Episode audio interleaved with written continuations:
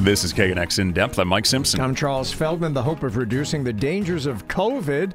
A little closer to reality, Pfizer joining Merck in offering up a pill that could radically reduce hospitalizations and deaths. We'll go in depth. Vaccine booster shots are not exactly flying off the shelves in California. Demand well below expectations. We'll try to find out why.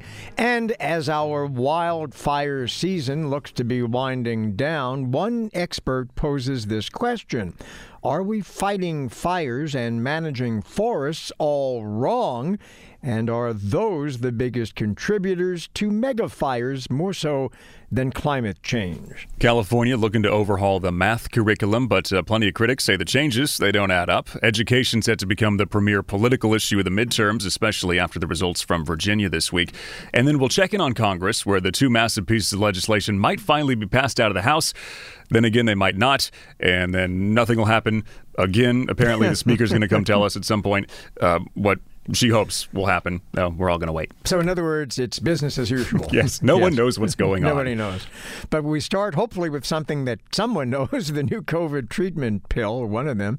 Dr. David Bulwer is an infectious disease scientist at the University of Minnesota Medical School. He's been working on his own clinical trials of a potential COVID treatment throughout the pandemic. Doctor, thanks for being back with us.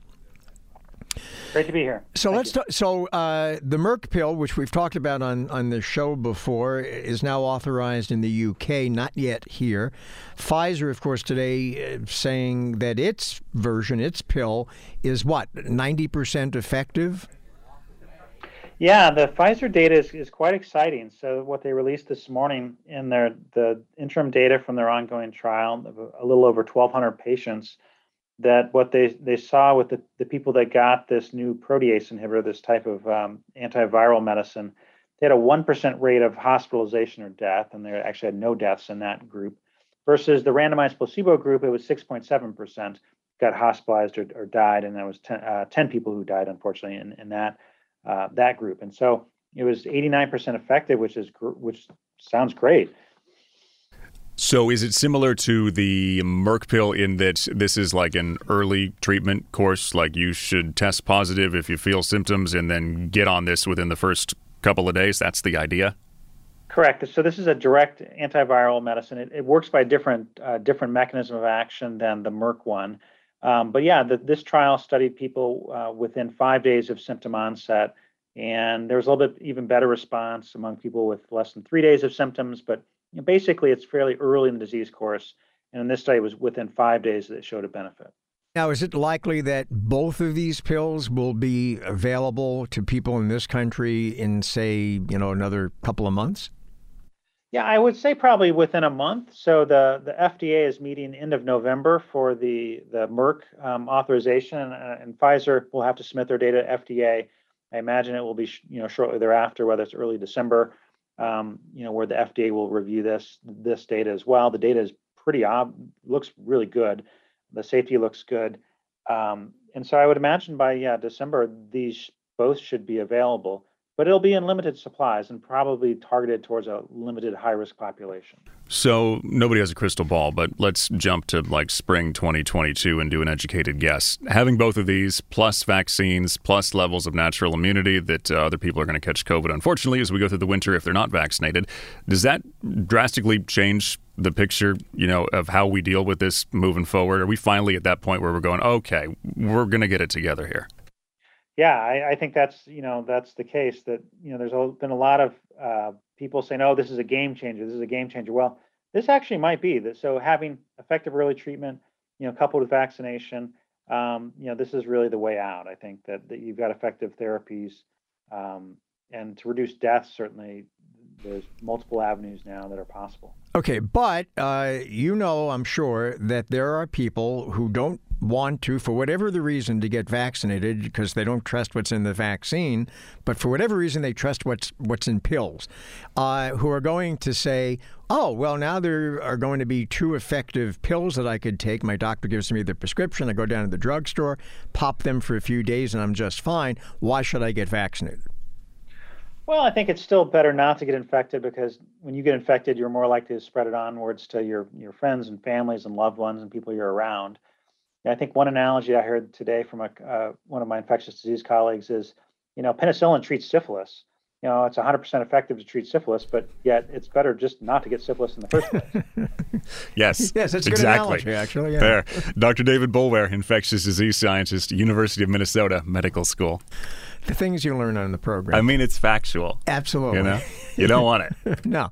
If you haven't seen those long lines of people waiting to get into health clinics for their COVID vaccine booster shots, there's a reason for it, because they're not going.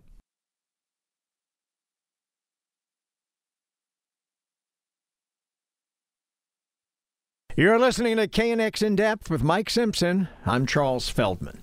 In the second hour, today could finally be the day when the two massive pieces of legislation worth trillions of dollars make it out of Congress. Also, it could maybe not be the day. We're still waiting to see, we'll talk about it. We'll believe it when we see it. And then California also looking to teach math differently, so we'll talk about that. Right now, though, doses of COVID vaccine boosters are not exactly flying off the shelves and going into people's arms. Demand for the booster shots way below expectations here in California. Dr. Jeffrey Luther is on the board of directors of the California Academy of Family Physicians and is a member of the California COVID-19 Vaccine Advisory Committee. Doctor, thanks for being back with us. Thanks for having me back. So does this surprise you that the demand for booster shots doesn't seem to be what people were expecting, and I would guess it's not because these people are against being vaccinated. They already have been vaccinated.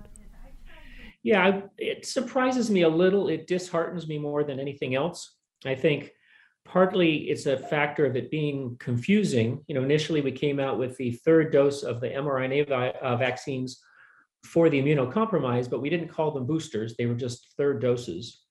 But then with the authorization of the boosters of all three vaccines, there's so much choice now in terms, there was, variable stories in terms of who was recommended to get it and who could get it. And then we introduced the concept of mix and match of the vaccines. And I think people do better when it's very cut and dried and straightforward. I think this, all these options have shaken people's enthusiasm. I think there are probably a couple other reasons. One is that people get a sense of security. They want to believe they're covered with the first dose or first two doses. And it's not as urgent as it seemed back in the summer. And then also we're seeing more after vaccine infections as people's immunity wanes and as virus still circulates. And some people, I think, have a sort of all or none mindset that the vaccine either prevents infection or it doesn't. And since people who are vaccinated are getting infections, there may not be a sense in them getting a booster. I'm not sure how much that plays into it, but it's complicated to get people back to roll up their sleeves. Do you think it's segmented at all between the different categories? I mean, is there demand for the 65-plus group but not the younger with conditions, or have you not seen any of that? Or maybe it's just also some Johnson & Johnson people who haven't gone in and gotten their second dose yet. Maybe the word hasn't all filtered down. They thought they were covered with just the one, but now it's really pretty much no matter who you are, if you got J&J, you need another of something. That's absolutely true. And the low demand kind of goes across the three vaccines in terms of it's not just J&J people not coming back. And it also cuts across ages. Certainly the seniors are the ones we're most worried about, partly because they're more at risk of infection and partly because, remember, they were the first ones immunized almost a year ago. They were the first ones out of the block. And elderly people don't have as robust an immune system, so their immunity is bound to wear off a bit more than a younger person. So they're the ones we want to get immunized or boosted the most. And those numbers, both in the community and in nursing homes, are still not what we want them to be. So how does the government change the messaging? And I've said this before in the show. I mean, we're a society that, we've managed to convince people to, shell out $1,000 for a designer pair of jeans. We must be able to figure out how to convince people to take something that may save their lives.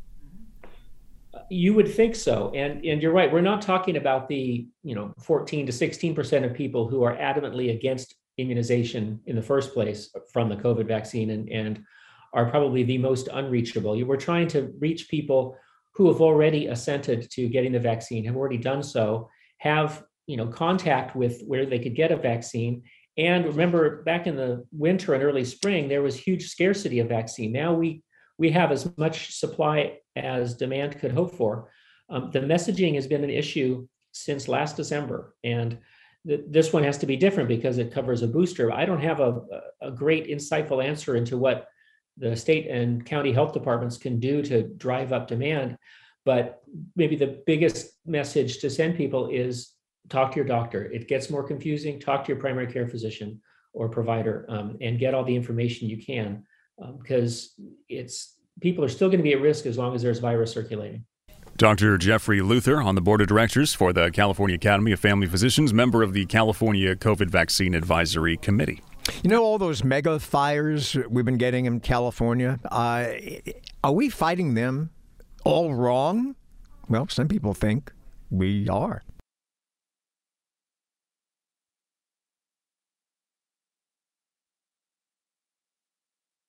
This is KNX In Depth, along with Charles Feldman. I'm Mike Simpson.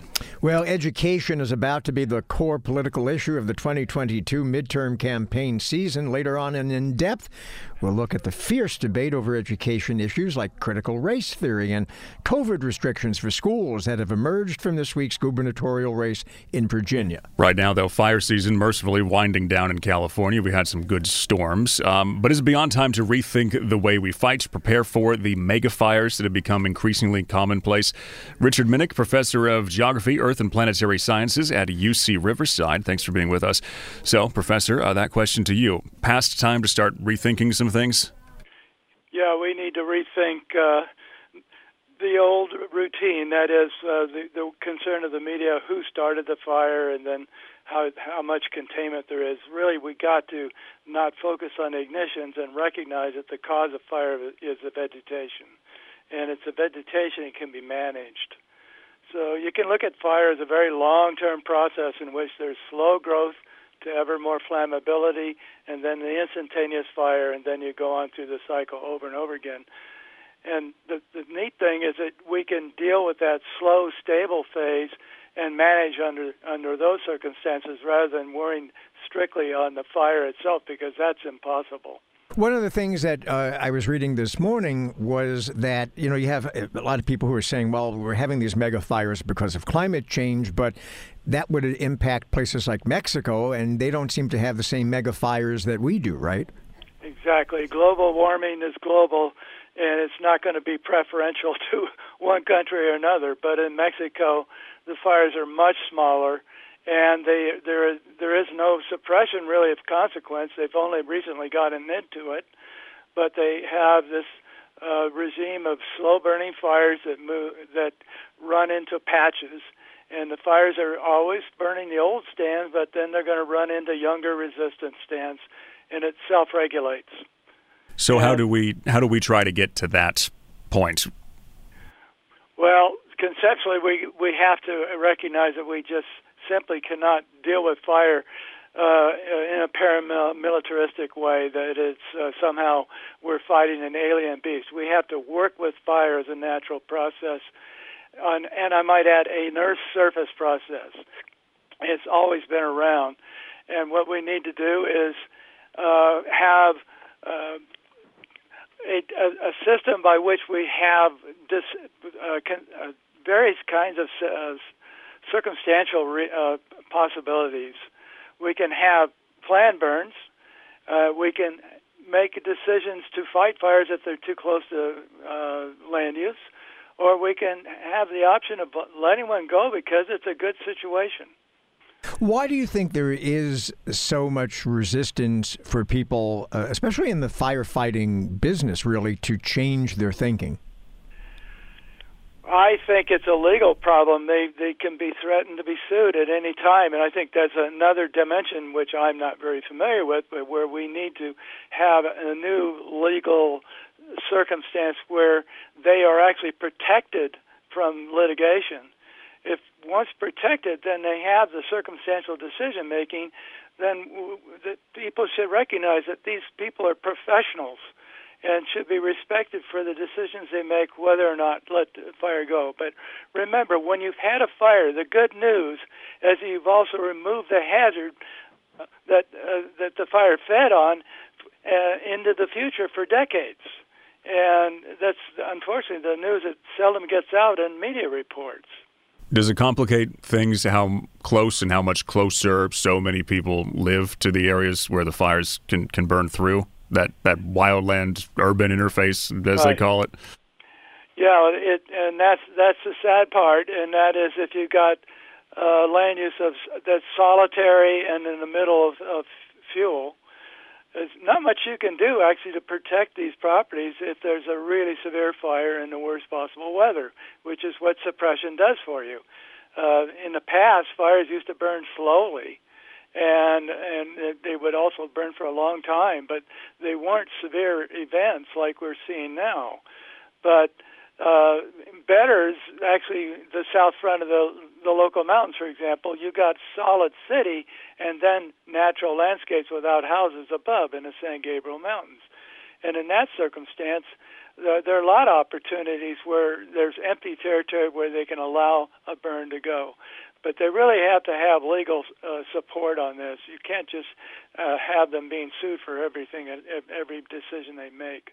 Richard Minnick, Professor of Geography, Earth and Planetary Sciences at UC Riverside.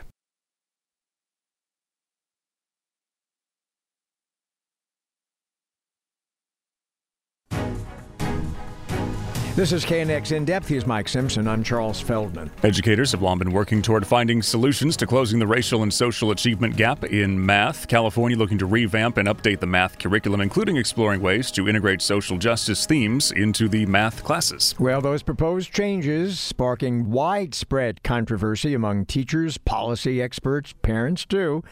Trina Wilkerson is the president of the National Council of Teachers of Mathematics. Trina, thanks for being with us.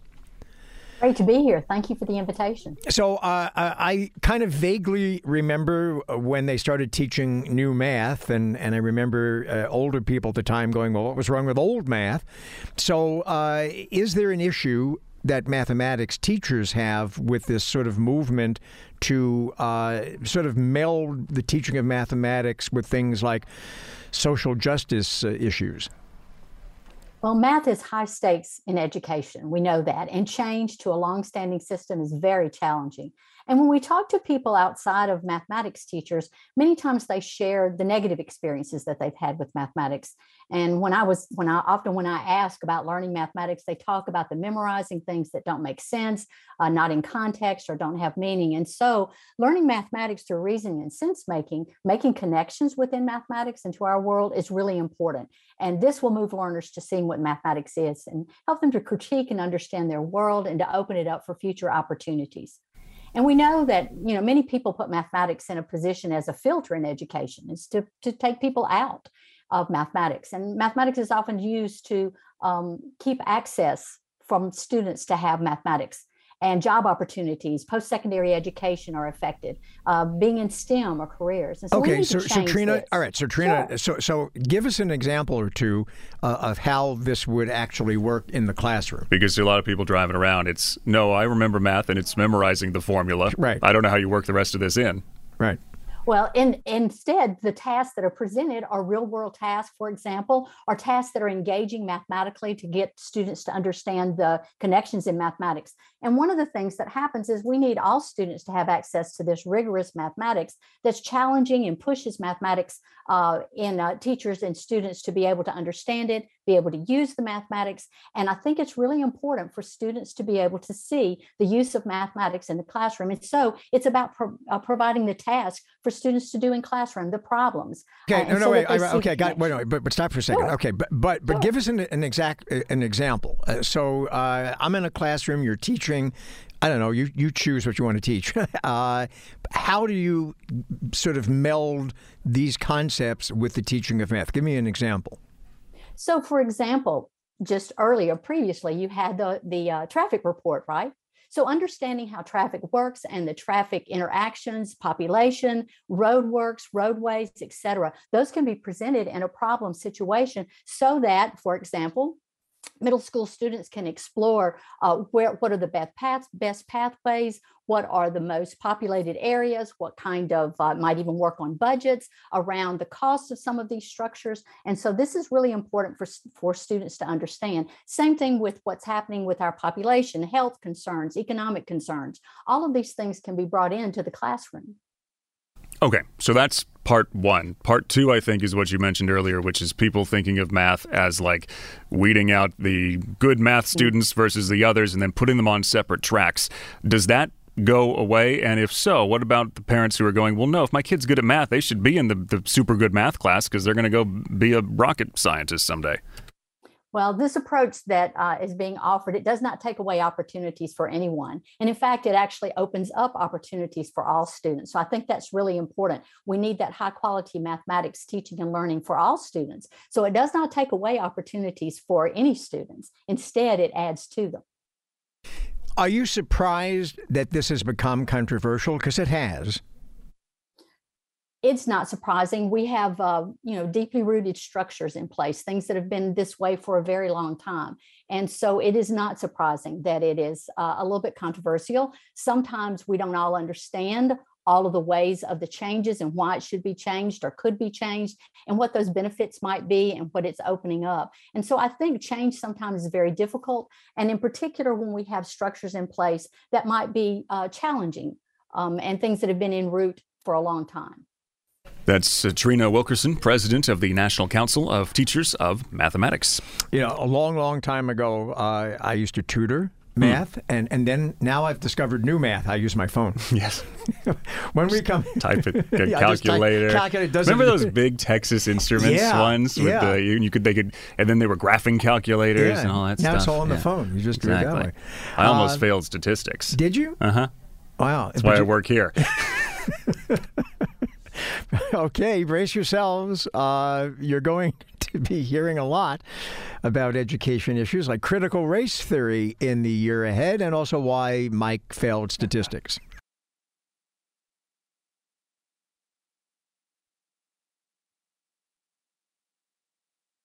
This is KNX In Depth. Mike Simpson and Charles Feldman. From remote learning to mask mandates, the COVID-19 pandemic proving that education is a breeding ground for controversy.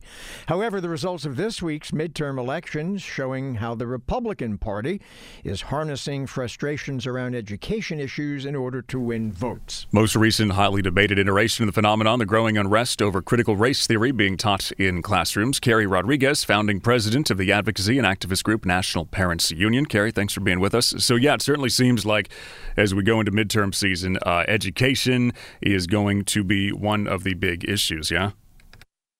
It is, but I don't think for the reasons that we're talking about, because, you're seeing angry white moms screaming and losing their minds at, microphones in very small districts. And it's been sensationalized. But I've spent a lot of time over the last 6 weeks visiting school boards and school committees and parents and cities all across this country. And the issues are pretty clear. It's transportation. It's COVID-19 quarantine protocols.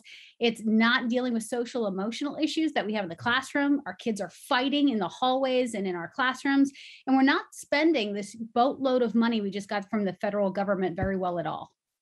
So why do you think this has become as controversial as it's become? Do you think it's just, I think as you sort of suggested, just a small but very vocal group?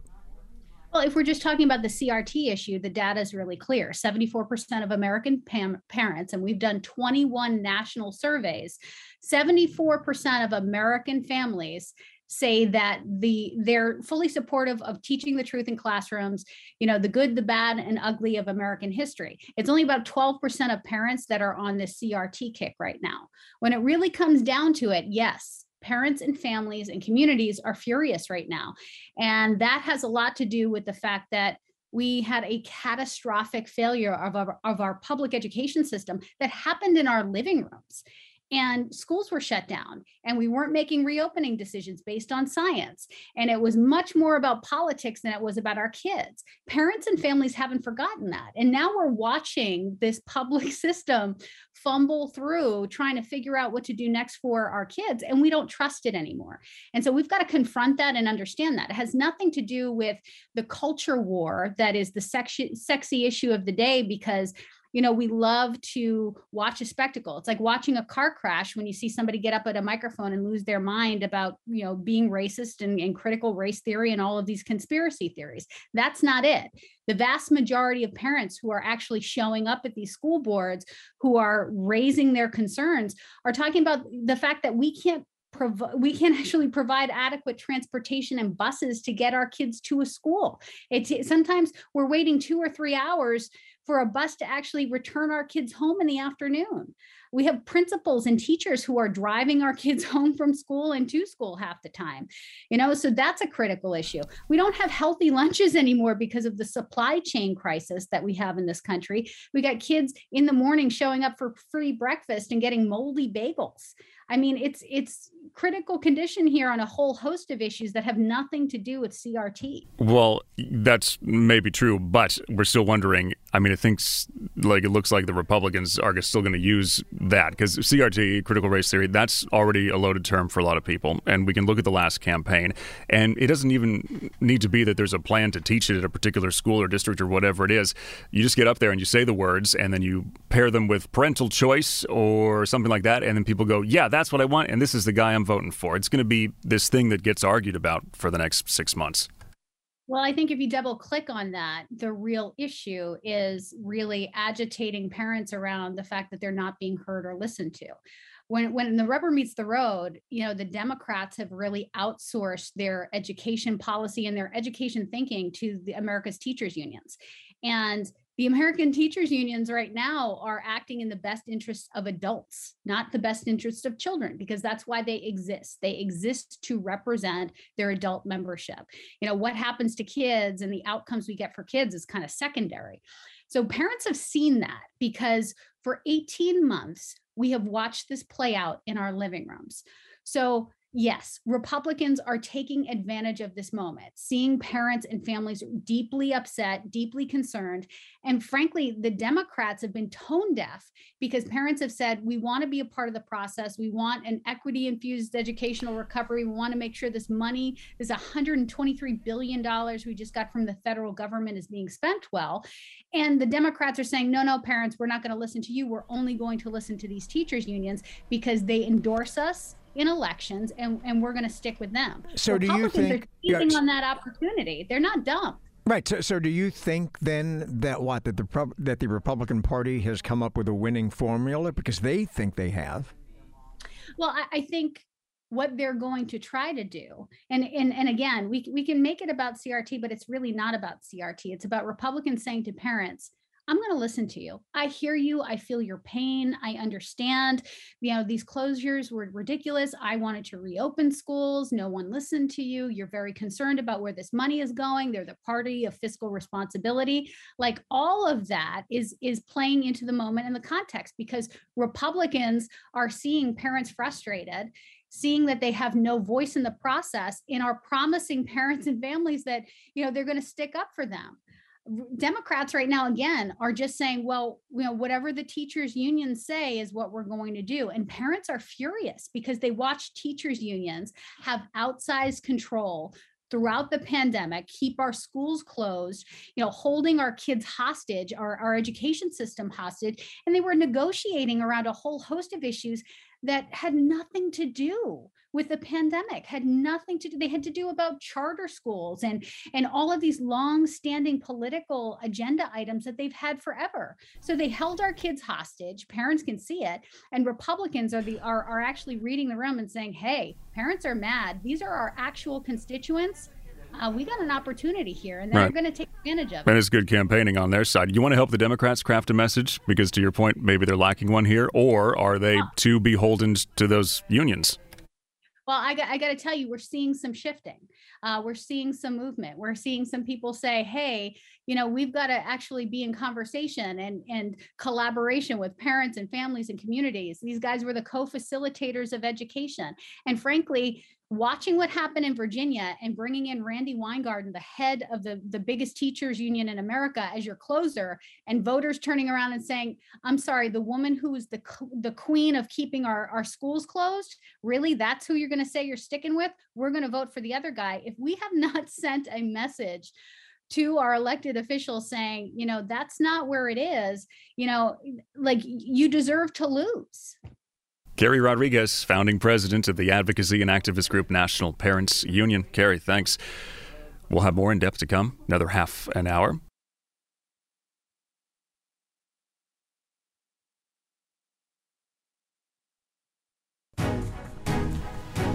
This is KNX In Depth. I'm Charles Feldman. I'm Mike Simpson. After week of internal debates and inaction in Congress, it does appear at least one thing might get done today, a big one, in the House of Representatives, the bipartisan infrastructure bill, which passed in the Senate, all the way back in August, could finally make it through the House and to the president's desk. But there is still a lot of uncertainty. Well, it's Congress, of course, but the plan appears to be for the House to vote on the infrastructure bill tonight while President Biden's Build Back Better budget, I always love that, big Build Back Better budget. We love an alliteration. I know, I love it.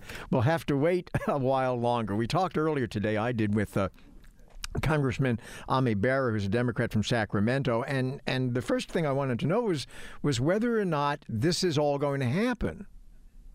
You know, I think we're extremely close. It does seem like there's four members of Congress that are holding out a little bit here, and unfortunately, in a narrow majority, you can only lose three Democratic members of the House. So walk us briefly through, of course, we have two. We have the infrastructure bill, and then we also have the sort of so-called safety net bill, which is the more contentious of the two. If the House manages to pass both, one would then be sort of clear sailing, the other not so, right? That's correct. So the bipartisan infrastructure bill has already passed out of the Senate. So once we pass that, we can actually send it to the president's desk. The Build Back Better Act, there's still a long ways to go, and really, from my end, our passing it today in the House just allows the process to move forward, because we know Senator Manchin is going to make some changes here. The parliamentarian on the Senate side also has a chance to make some changes to the bill. So that won't be the final bill, and I think that's part of our frustration with the four holdouts on the House side is, you know, let's keep the process moving forward, and let's get those infrastructure dollars flowing to our cities, counties, states. Am I correct in my presumption that the holdouts are more from the so-called progressive wing? No, you know what?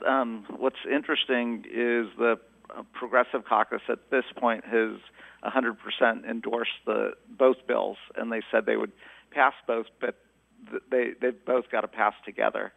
There's a few folks that, you know, are holding out for procedural purposes, and, you know, so again, I think for sake of country, for sake of moving the process forward, addressing climate change, rebuilding our country, we got to get these bills moved. But what's the point of some of the things that have been sort of added back into the Build Back Better bill by House members are some of the things that are almost certainly not going to pass the Senate, right? You know, there are things like paid family leave that we actually think are very good provisions to help folks get back to work that Senator Manchin may take out. But, you know, at the end of the day, we figured we should send over what we actually think is a good bill, and lots of negotiations here. You know, the fact that we were able to get ways to reduce the cost of prescription drugs, allow us to negotiate the price of those prescriptions. Those are all good things that the American public wants to see. We'll see what happens on the Senate side. We have no control over that, but let's send over a bill that we think would be good for America. Okay, but let's take that, for example, what you just mentioned. Do you think that people like Senator Manchin will go along with that provision to have Medicare be able to negotiate drug prices? And then isn't there also a measure that's been added at the House to increase the amount you can deduct from your taxes, state and local taxes? Yeah, so that's been put in the House measure, the state and local tax deduction, which, you know, matters to a lot of Californians where we have relatively high state taxes. That has been put in the House bill, again, just to keep the process moving forward. What we would vote on today, you know, it won't be the final bill, but let's get it over to the Senate so they can start, you know, acting on that bill so we can, you know, get America back working. Okay, but, and this goes back to, it would be nice, of course, if Congress can show it can actually accomplish this, and the president certainly wants that. But there are a lot of people in the country across the political spectrum, right, who are going to be left inevitably unhappy. You know, that's the art of the compromise. What this bill, along with the infrastructure bill, will do is create millions of jobs. And at the end of the day, that's what we want. And the Build Back Better Act, from my perspective, allows full participation in the workforce by providing child care, by hopefully providing paid family leave, by providing care for the elderly and so forth. I think these are good bills, and I think they help us move forward as a country. Congressman Ami Bera, Democrat from Sacramento. Well, they got a lot more wrinkles, maybe a little bit arthritis, a laundry list probably of meds, but yet they are back. They're holograms, though, and now you can't tell any of that. Know, they look great, just like they used to. Yeah, but they're back on tour. When we come back, veteran rock groups.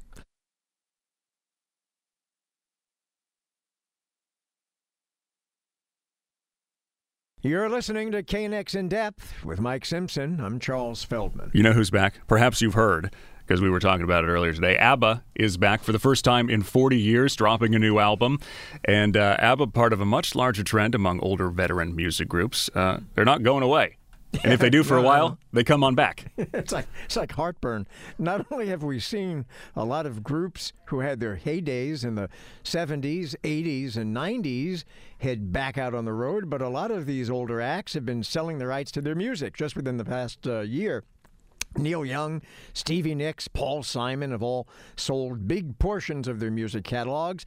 Kat Corbett is a friend of In Depth, longtime former K-Rock DJ, now on SiriusXM, among several other billions of things she's doing. Kat, how you doing? Good. It's so good to talk to you. So what is going on with all of these? Is it just that they need money? Is that what it is? They just want more money? That's his theory. That's my theory. My theory is that, they want more bucks. I don't think anyone is being greedy right now, but, with COVID, the entire music industry has shut down. So funds are needed. All these artists make money a lot on tour. Because, let's face it, none of these legacy acts ever signed good record deals, So their tour money is what fills up the bank. I know that during COVID, I saw a lot of artists selling, like, mansions. Like, all right, time to unload the mansion in, Malibu. And is that going back to what you said, that we think of them as, if you were a big hit and you had a pretty good stretch for a little while, then you're set for the rest of your life. But that's not necessarily true, because you didn't sign the deal, we think, or you made your money from concerts and you got a lifestyle you want to support still, because you don't want to step down. Right. I mean, look, again, it depends on your record deal. Like the members of ABBA, I think, are pretty well set. I think they're fine.